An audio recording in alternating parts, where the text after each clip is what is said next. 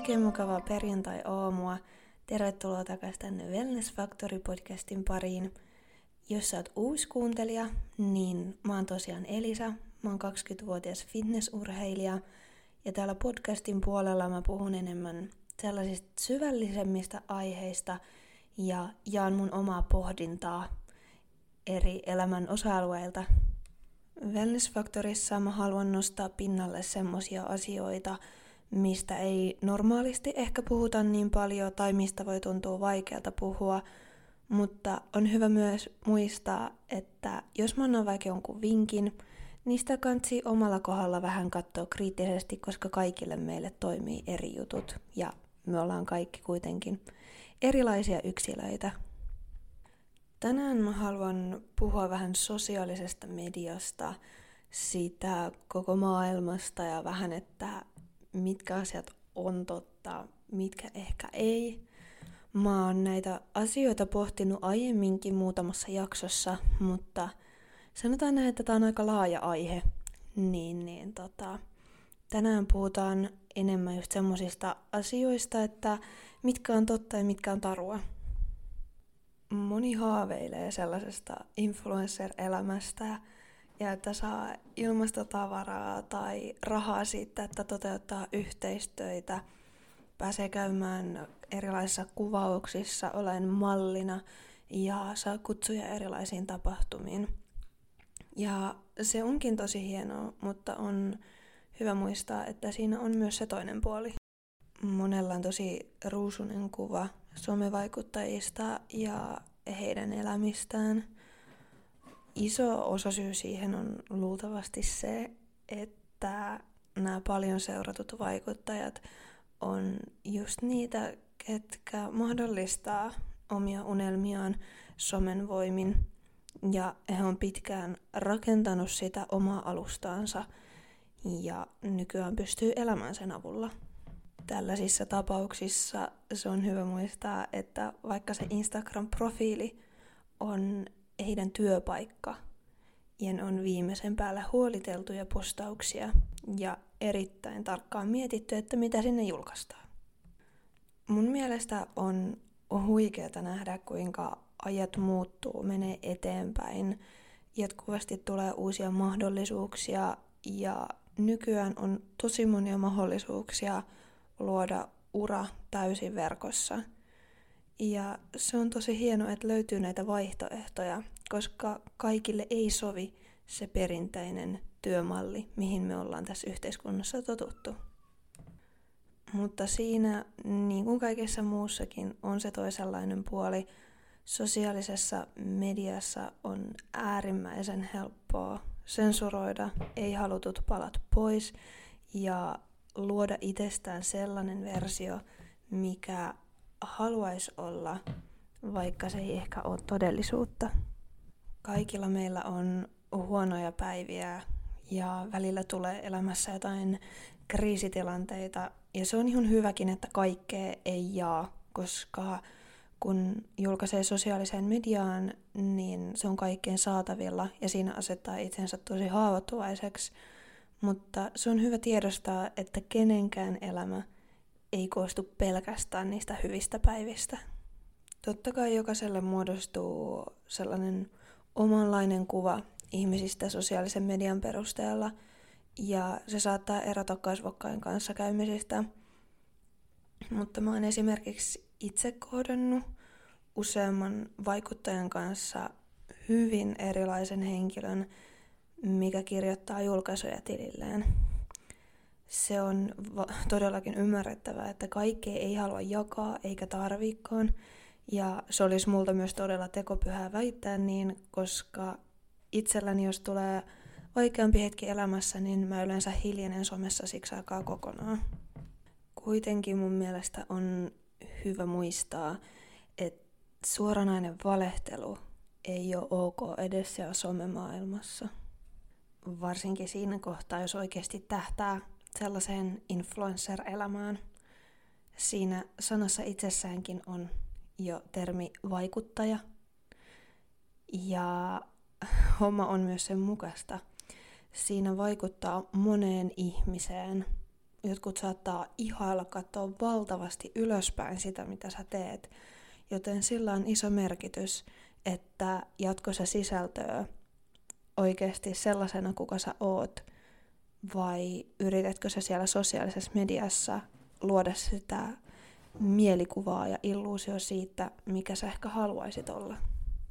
Mä oon itse tällä hetkellä jättänyt tietoisesti somen kaupallisen tekemisen huomattavasti vähemmälle, koska mä haluan hetkeksi vähän ehkä vetäytyä, uudelleen harkitsemaan mun prioriteetteja ja toimintatapoja sosiaalisessa mediassa. Se, että pystyy tekemään uran vaikuttajana, ei todellakaan ole huono asia – mutta se, mitä mä haluan tässä nostaa esille, on se, että se ei sovi kaikille. Ja esimerkiksi mun omalla kohdalla se oli pitkään se, mitä mä ajattelin, että tätä mä haluan tehdä mun koko elämän, mutta se ei ehkä olekaan ihan täysin mua varten.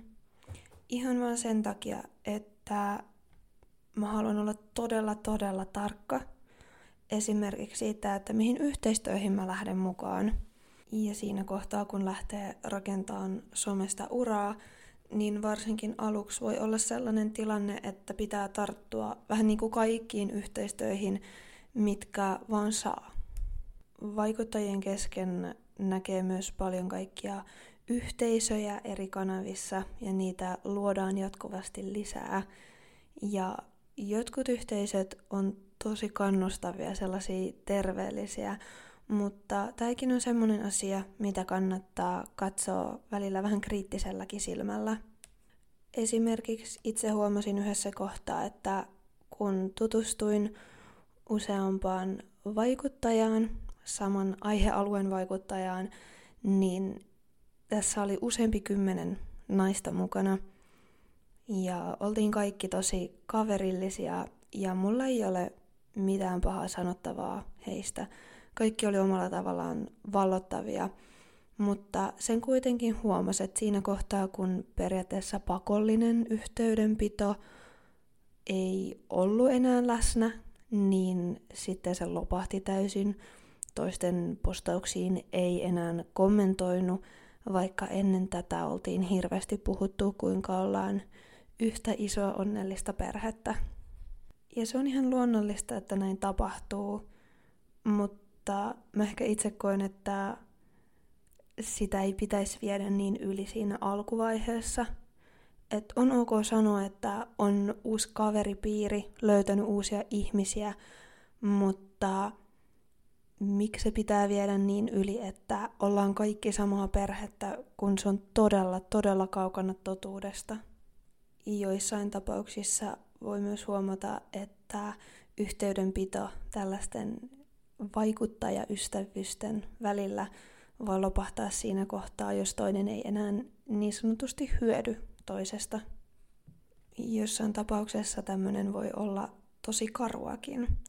Ja siinä kohtaa pitää myös itse opetella siihen, ettei ota niitä asioita liian henkilökohtaisesti, koska sitä tapahtuu.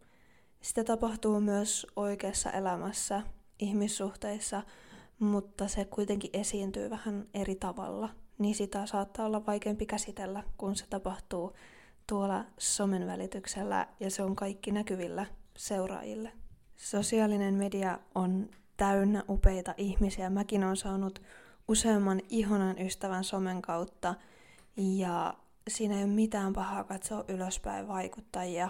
Moni tekee tosi hienoa työtä, jakaa tosi hyviä asioita, jotka voi auttaa muita mutta kannattaa olla ehkä tietyllä tapaa varuillaan, koska asiat ei ole aina sitä, miltä ne näyttää, eikä myöskään ihmiset.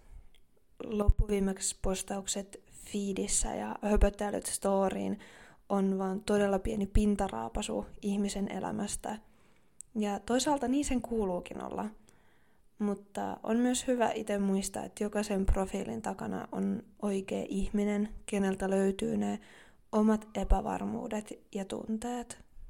Ja jos sä esimerkiksi oot sellainen ihminen, kuka vaikka haukkuu vaikuttajia sillä verukkeella, että no, ne on niin näkyvillä, että ne käytännössä kerjää sitä, niin kukaan ei kerjää pahaa mieltä.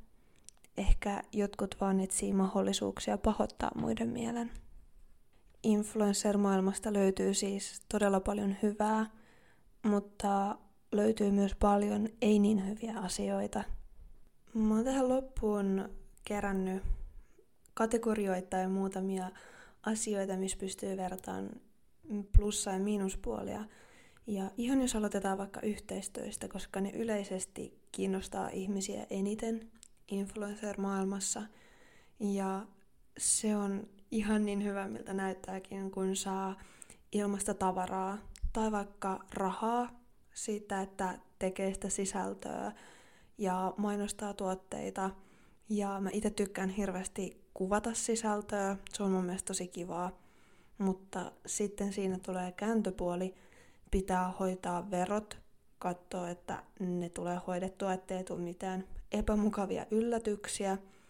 Aina yrityksen kanssa kannattaa olla kirjallinen sopimus siitä, mitä tehdään, miten tehdään, milloin tehdään. Sitten siellä on oikeastaan aina luultavasti deadlineit, milloin pitää postata, lähettää materiaalit yritykselle. Ja sitten sellainen asia, että harmillisen moni yritys ei katso vaikuttajien tilejä yksitellen tai sitä, että kuinka sitoutuneita seuraajat on, vaan menee pelkästään sen perusteella, kuinka paljon niitä seuraajia on. Näissä someyhteisöissä on paljon hyvää. Voi saada uusia samanhenkisiä ystäviä tosi pitkällekin aikaa ja esimerkiksi tukiverkostoa, koska nämä ihmiset ymmärtää sen, paljonko vaivaa tämä homma vaatii. Ja mä oon myös itse saanut ihania ystäviä, joiden kanssa pystytään puimaan läpi varsinkin kaikkeen someen liittyvää asiaa. Ja just jos tulee jotain pulmia, niin ollaan auttamassa toisiamme. Mutta sitten taas siinä kääntöpuolella on se, että jotkut ehkä etsii kavereita somesta vaan sen takia, että pystyy hyötymään vaikka seuraajamäärissä tai yhteistyössä tai jotain muuta vastaavaa. Ja jos tekee sometyökseen, niin siitä voi helposti tulla yksinäistä, koska suurimmalla osalla se on henkilöbrändi, jota sä teet yksin.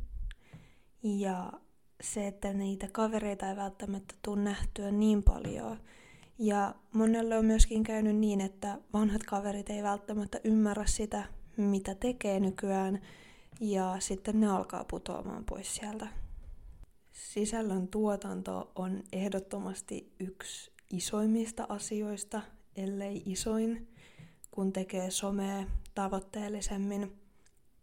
Ja siinä on valtavan paljon kaikkea kivaa. Mä tykkään hirveästi itse kuvailla ja editoida ja luoda tekstejä, mutta se vie todella paljon aikaa. Siihen pitää varata Siis saattaa olla, että kokonaisia päiviä pelkästään siihen sisällön tekemiseen. Ja se on myös fakta, että semmoinen tietty taso on pidettävä. Kuvien on oltava hyvä laatus ja hyvä valaistus. Ei saa olla liian vahvasti editoituja. Kuvien ja riiseen tulee sopia siihen sun brändiin ja imagoon. Ja se ei oikeastaan missään kohtaa saisi lähteä laskemaan sieltä – ja se voi olla tosi stressaavaa pyrkiä ylläpitämään sitä tasoa. Varsinkin itsellä on tullut tämä vastaan, kun on talvi ja luonnonvalo on huomattavasti vähemmän ja mun vaikka Instagram feed on aika kirkas, niin huomaan, että talvisin tulee haasteita eteen kuvien kanssa ja niiden editoinnin kanssa. Ja viimeisenä kategoriana mulla on tässä vielä postaaminen. Se on tosi kiva postata kuvia ja reelsejä ja päästä vaikka kuvateksteissä jakaa omia ajatuksia ja kuulla sitten muiden ajatuksia siitä aiheesta kommenteissa tai DMissä tai jotain muuta vastaavaa. Mutta se on tosi työlästä.